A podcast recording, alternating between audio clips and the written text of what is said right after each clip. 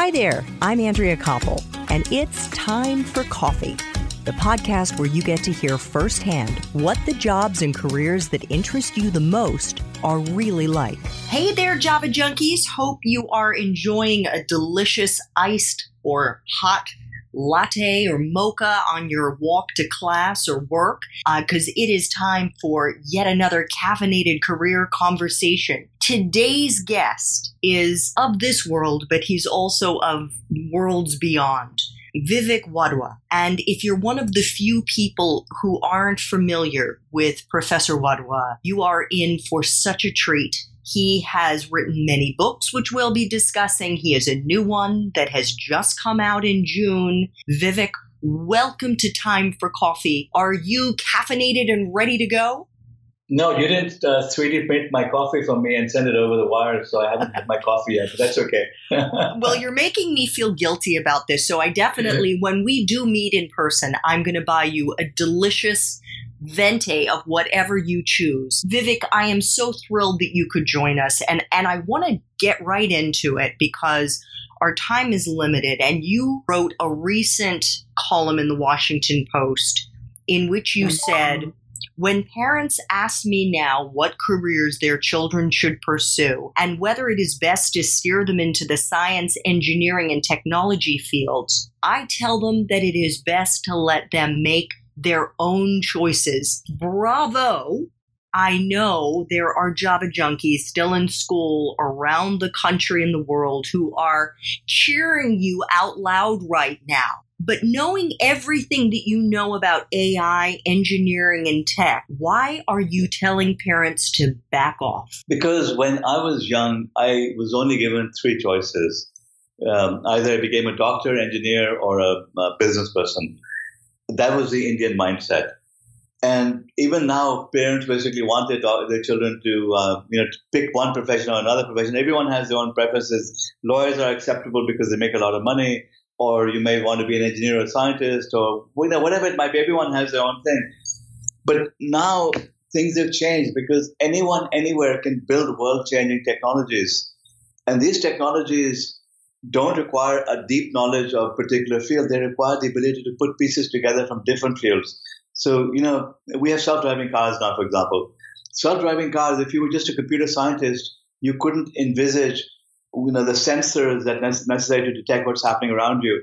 You couldn't envisage the uh, artificial intelligence technologies that are necessary to be able to make, to to read the information and and the data. You couldn't envisage the fact that you now have to have motors, engines, and and have uh, all of these uh, you know things. So so that was a combination of several technologies coming together. So if you were now in one field, you wouldn't be able to conceive how or why this uh, this technology should work. The same thing with some of the medical advances happening now. You know, Apple, uh, which has uh, been a, both a, a, cell phone company and a, consumer products company, and so on and so on, produces a whole range of products. Now has an Apple Watch that has medical sensors on it. So you need doctors to be able to understand the med- medical part of it. And most important, from an Apple point of view, you need designers, you need artists, because they're the ones who develop products that are usable. This is, you know, Steve Jobs uh, uh, was famous for um, having learned calligraphy, and that's what inspired him to build the Mac. That he learned the, the value of art and, and graphics and so on. So this is why he's built the most successful company in the world. And he talks a lot about the fact that it's the musicians and the artists coming together with the engineers who made the Mac what it is. This is, he attributed his success to uh, the zoologists you know, people from diverse backgrounds coming together and building it. So we need people with many, many different diverse backgrounds who can understand the pieces, put them together in new ways, understand the needs of customers. They're the most valuable people in the world now. Vivek, could you talk about the research that was done 10 years ago with the, the teams at Duke and Harvard that surveyed over 600 US born CEOs and talk about what they discovered in terms of the ingredients necessary to be a successful entrepreneur? Yeah, that was my team. I had a team, um, you know, both at Duke and Harvard that was working on it. We what we did was that we uh, interviewed, uh, you know, uh, more than 600 executives of what were called successful companies, companies with more than a billion dollars of revenue, and try to learn a lot about them. I mean, not only uh, uh, where did they go to school, but what made them succeed, and so on and so on. We were really astonished at the results because my assumption was that in the tech world, you had to be an engineer or a mathematician to succeed. What we found was that the majority of them weren't engineers and scientists. They, they only like 2% were, were actually mathematicians. They had a diverse set of backgrounds everything from finance, accounting, uh, the arts. Uh, I mean, you name it, every field imaginable. English majors. I mean, uh, some of the most successful um, uh, entrepreneurs. You know, Susan Wojcicki, uh, the the CEO of YouTube, is as an English major. Jack Ma in China, the founder of Alibaba, has an English major. Bracken Darrell, the CEO of Logitech, had an English major. We were surprised at the diverse backgrounds they had.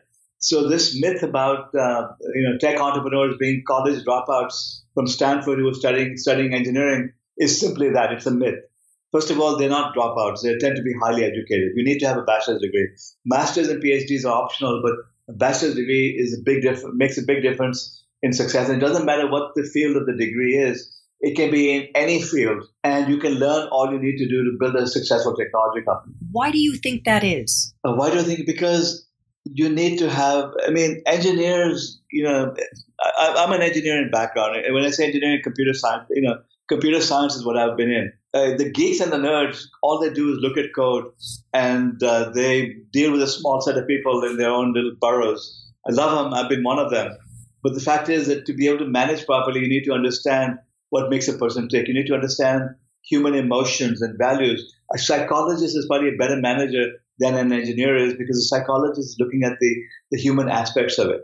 So, so first of all, to be able to manage and then to be able to inspire and motivate other people, you need different skills. You really need to understand what makes a person tick and how do you, uh, you know, relate to other people. So engineers and scientists themselves aren't going to make the good CEOs. It's more people who have the soft skills that can be successful CEOs. So that, you know, it, I mean, I, I, didn't realize it. I used to think that engineering and science was everything, but it really opened my eyes to the fact that you need a broad set of skills, and anyone could now, uh, you know, lead in this new era of innovation. Do you think this is a right brain, left brain thing? Because the right brain, right, the more creative, those are the people who think outside the box. Yes, you need to have, you know, uh, I, I don't typically simplify it in left and right. It's really, you need to have a broad range of interests and you need to be able to understand a broad range of technologies and, and then the human side of it. To me, the empathy, empathy is most important because you have to be able to empathy, understand what human needs are. You need to be able to understand uh, people and build things that they want. The, the, you know, I, have also built two companies, by the way. I, I used to be a tech entrepreneur. I founded two companies, and and what I realized was that the most important skill was being able to understand customer needs.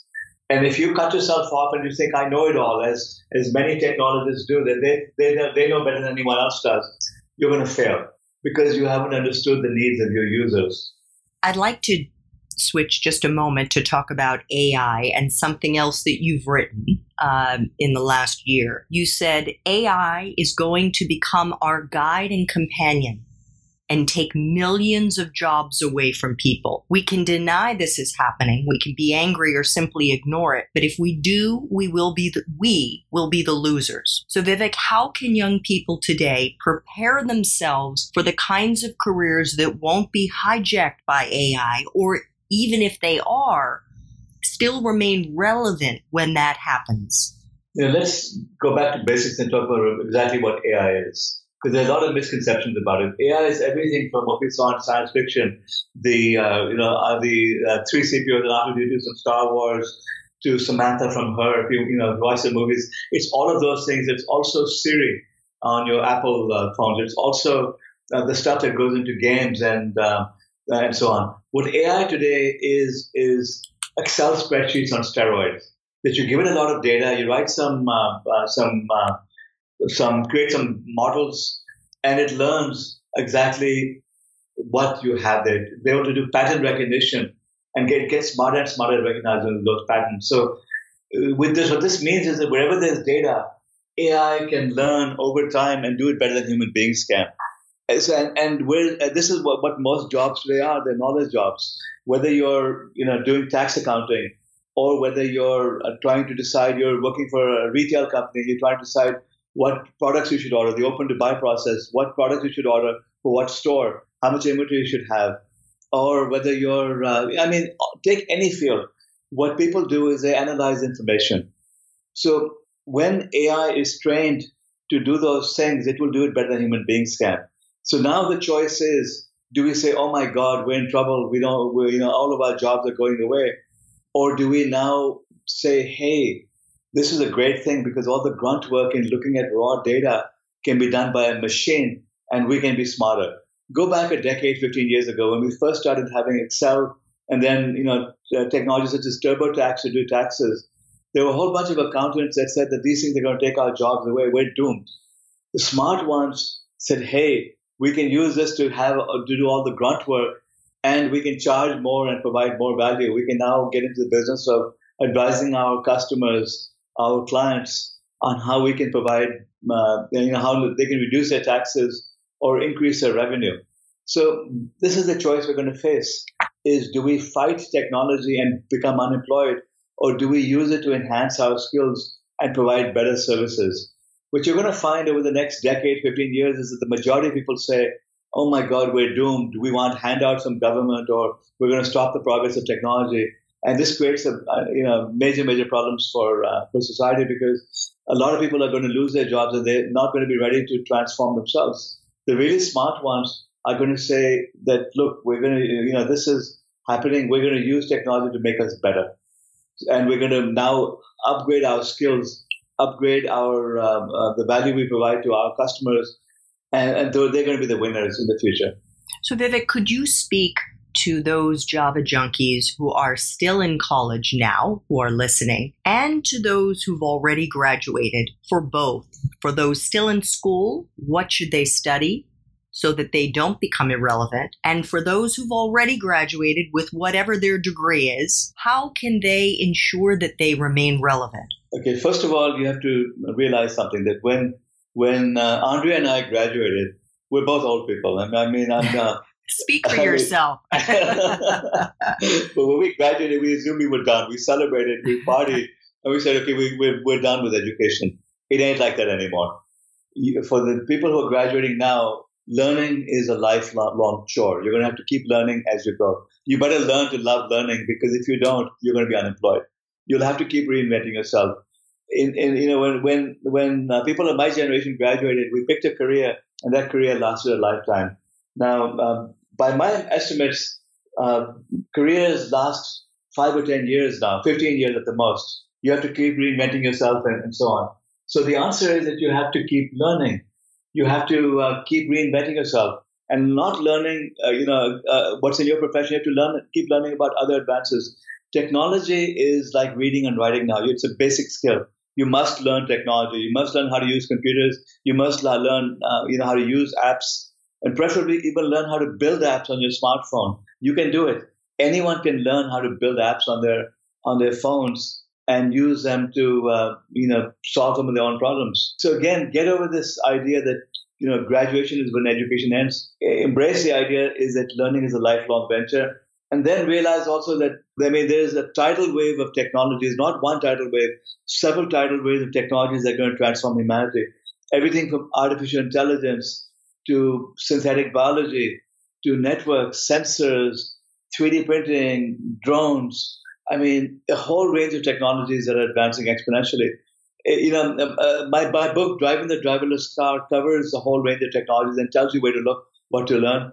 Eh, you know, if you make, if you can make the time, read the book because it'll give you a roadmap of a whole range of technologies that you need to be aware of. And then you can look at the references in the book and see where the knowledge is from because the same knowledge that I have, I'm a tech guy, I, I used to be a computer programmer. Now I can talk about everything from uh, gene editing to AI to drones to uh, you know, self-driving cars and so on. All I did was start reading up from commonly available sources and start putting the pieces together. I can do it and you can do it and Andrea can do it as well. Thank you for that vote of confidence. I was just thinking as you were talking about the tidal waves that we all need to get our surfboards and get ready to ride the waves. That's for sure. You know, Vivek, your new book just came out. Congratulations. Thank you. Uh, the title is quite evocative. Your happiness was hacked. Why tech is winning the battle to control your brain and how to fight back. Why did you feel so passionately about this that you put yourself through the hard work? And, and even if you love the topic, writing a book is hard work uh, to write yet another book. Because, you know, the, the irony over here is that the young people listening to this are going to hate that book. because they, because they've been brought up with technology, they take it for granted. But the young people need to read it as much as the old people do because you got to learn uh, what is going on. Uh, you know, um, my generation, and and um, you know, I, I, don't know exactly know how old my friend Andrea is, but uh, I'm 54. Also, I'm 54. All right. Our generation grew up without technology. We remember the days when uh, you know if we if we, if we loved someone, we would write a love letter. I mean, uh, the young people don't know what a love letter is because what do you do? You you uh, send an emoji on your smartphone, right? But we grew up in a time when we would sit there and think it out and we would write these passionate notes and then we would mail it and the person would get it you know a couple of days later right? So we know what it was like to not have technology. The younger generation is addicted. You have to realize that it's the addiction is a game. You know when you use uh, tinder tinder's only uh, desire is to keep you coming back and addicted being addicted to the technology because if Tinder was truly a dating app and it was trying to get you hooked up to someone where you could live a happy life from there onwards, you wouldn't need to come back to Tinder. So what do they do? They make it all about one night stands. They want you to keep coming back and, and make it transactional. So you keep coming back and swiping for more and more people. What they've done is that they've hijacked your happiness. They've reprogrammed you. They're using techniques that have been developed by behavioral scientists and by AI researchers, and they weaponize them to use against you. I'm not saying stop using Tinder. It can be really cool to find people that way and, and get to meet people you wouldn't have otherwise have met. What I'm saying is learn the fact that these people are trying to outsmart you. They're trying to hijack your happiness. They're trying to, they're treating you like a bunch of idiots. They're treating you like, literally like mice and pigeon in, in cages. This is what Tinder is doing to you. This is what Snapchat is doing to you. This is what Instagram is doing to you. They're trying to use technology and treat you like a bunch of idiots and get you to be addicted to them and to keep coming back for more so they can learn more about you and they can sell you more ads. That's the game that the tech industry is, is doing. And that's what I disclose in the book. You know, I'm, I'm a technology uh, proponent, not a, not a, you know, uh, a Luddite, as, as might seem from the last few things I've said. So the book really walks you through the positives and how you can use technology to create happiness and live better lives. Do you also talk about how people can not allow their happiness to be hacked and still have a one night stand or use the, the, some of these apps? Is there a way to to control the process itself? Yes, exactly. That's what the book is about. To tip the deck against the tech companies in favor of the people using it. So you, you still use technology, but you use it in a way that you're not being treated like a, a mouse in a cage. Vivek, you've also written about your concern about the students who do study technology and, and engineering who are probably more likely than not to get very well paying jobs right out of school. You've expressed concern about their becoming seduced, if you will, by the salaries instead of looking at how they can harness their knowledge for the greater good. Is there a way for them to do both? I mean, I'm sure these kids have loans they have to pay off and, and need a certain amount of money to do that. Why don't you? I've, I've yeah, been please. working as an academic for the past 15 years or so. And when I first joined academia, I, I had big hopes that I could turn, turn my engineers into people who would save the world, who would change the world. And I invested a lot in them, and I still invest a lot in my students. I really care for them. I, you know, you know I, I really don't even take a salary from universities. I do it because I want to inspire and motivate. And what broke my heart was that when my students started joining Goldman Sachs, Morgan Stanley, the investment banks, that became their golden life was to join the investment banks. And you know, when I thought about it, I couldn't blame them because they had huge loans to get to Duke University and to be able to afford the fees and so on. They had to take huge loans. And their goal was to make as much money as they can. So now what I do is I, I've accepted the fact that they have this burden, but what I teach them is I said, look, go ahead and join the Morgan Stanleys for a couple of years, make enough money to pay off uh, your loans, learn about how the business world works, and then come back to doing good for the world because you can start learning about a broad range of technologies and applying your talent to uplifting humanity because you have the luxury of doing what you know people of my generation couldn't. that you have the luxury of now creating world-changing startups that can literally uplift humanity. You can do good. I mean, you know, the good thing about today's generation is that they want to do good for the world. In my generation, it also used to be about, you know, about making money and so on. But we knew that we could really couldn't do anything until we achieved success in business. So we'd have to slog it out for 20 or 30 years before we could do a world changing technology company or startup in any other field. These kids can. So what I tell my students is okay, do what you have to do to pay off your loans, join Facebook or Google for two or three years and make the mega bucks over there and then get back to saving the world. So, so it's, it's a win win. Vivek, this is a very serious question in terms of helping those young people who have maybe not yet, but at some point will hit um, a low point in their career, maybe even in their academic life. For whatever reason, they may have a difficult boss. They may just not sync with their coworkers for whatever reason could you talk about a time in your life, if there's been one, when you had to dig deep to recover from a setback of some kind or a screw up? Andrea, my whole life has been setbacks. You know, people think that I'm a big success, that uh, I'm some kind of a genius, a guru, and so on. Life is always failures. I mean, every step of the way, things go wrong. I remember my first job, I had an asshole boss. I mean, really, that's the nicest way of putting it. And it would really discourage me and so on. Um, and finally, I just outlasted the boss, and I just persevered. I worked hard, and then I, you know, I, and and I didn't get discouraged. I just sort of, you know, said, okay, I'm better than this. I, I, I had the rest of my life ahead of me. This, I'm not going to name names of it. Person doesn't. So I just sort of persevered, and and and I, and I rose above it. And and and then, uh, uh, you know, I, I wrote computer systems that failed. I was on the verge of being fired. I, I learned from my mistakes and moved on. I mean, every step of the, my my my career has been a bunch of failures. But what I learned was that um, that success comes after failure. Failure comes after success. Don't get discouraged. Just realize that life has its ups and downs. Life is like a roller coaster ride. When uh, you know you're at the top of the world, and then suddenly you're crashing and burning. Then you reinvent yourself. Overall, if you keep learning from your mistakes, you will keep rising. You'll keep better. And and the other part of what I learned was to keep giving back, keep helping people. The more you give, the more the world gives to you. So my whole life I've been helping other people.